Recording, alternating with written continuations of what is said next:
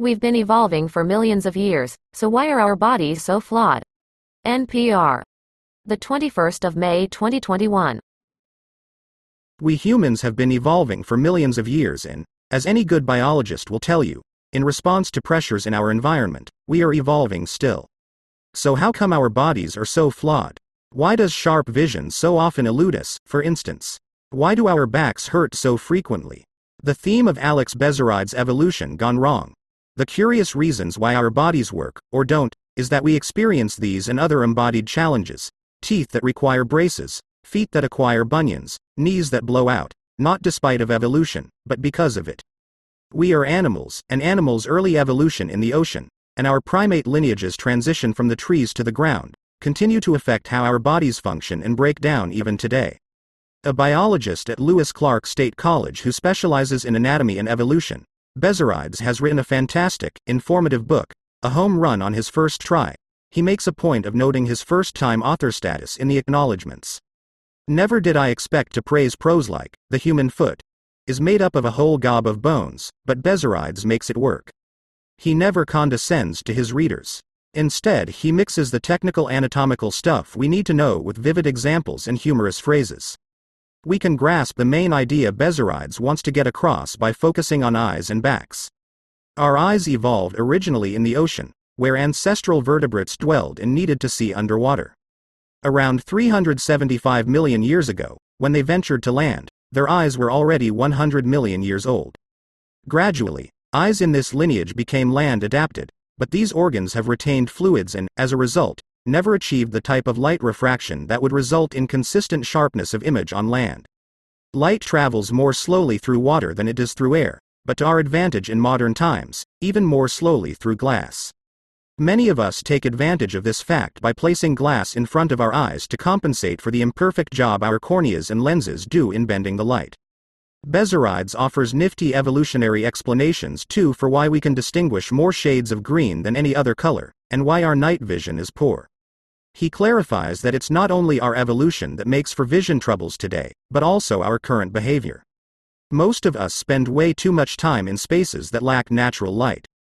Children who spend greater chunks of their day outside have a lesser risk of developing myopia than children who spend their days inside, he writes. Kids don't even have to be doing healthy things out there, it turns out, because it's the light and not the activity that makes the difference. Back trouble, the leading cause of disability globally, is directly traceable to primates leaving the trees for open areas more than 4 million years ago, Bezzerides notes. The move to the forest floor was a pressure cooker that caused human ancestors' center of gravity to shift. For the first time, a primate could balance on only two feet, the human spine is shaped quite differently from that of our ape cousins, with curves that cause a precarious structure. For example, the inward or lordotic lumbar curve needs to be far enough inward to place the position of the spine under the head and to get the center of gravity above the hips, Bezzerides writes. Back pain, and even intervertebral disc pain, happens all too readily with slight misalignments.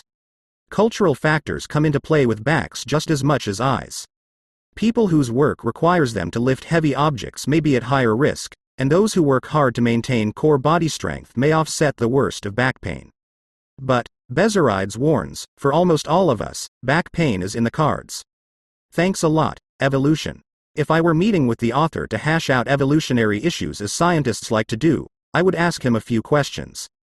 Why cite that old theory suggesting that monogamy evolved early in the human line by way of males provisioning females?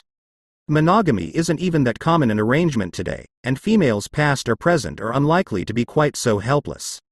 How come it's slightly uncomfortable to think of our ancestors mating with Neanderthals? And hey, that slap at sheep in the brain section? They're smarter than you think, an important point for analyzing comparative mammalian intelligence.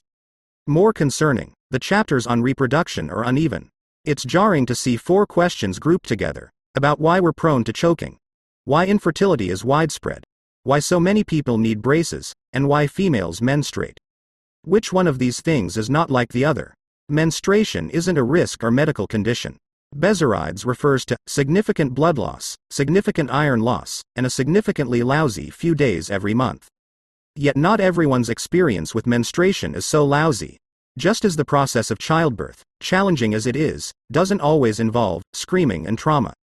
Bezzerides taught me some cool new science when explaining what's called spontaneous decidualization, a change in the uterine lining. Unlike in other animals, that lining in humans changes not in response to pregnancy but instead in preparation for pregnancy. The reason, more complicated than I can explain fully here, has to do with fetal burrowing into the womb, a type of maternal fetal conflict that is more elaborated in humans.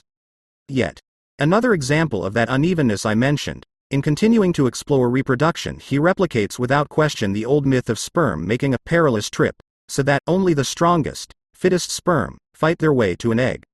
As anthropologist Robert Martin puts it, convincing evidence has instead revealed that human sperm are passively transported over considerable distances while traveling through the womb and up the oviducts. So much for Olympic style racing sperm.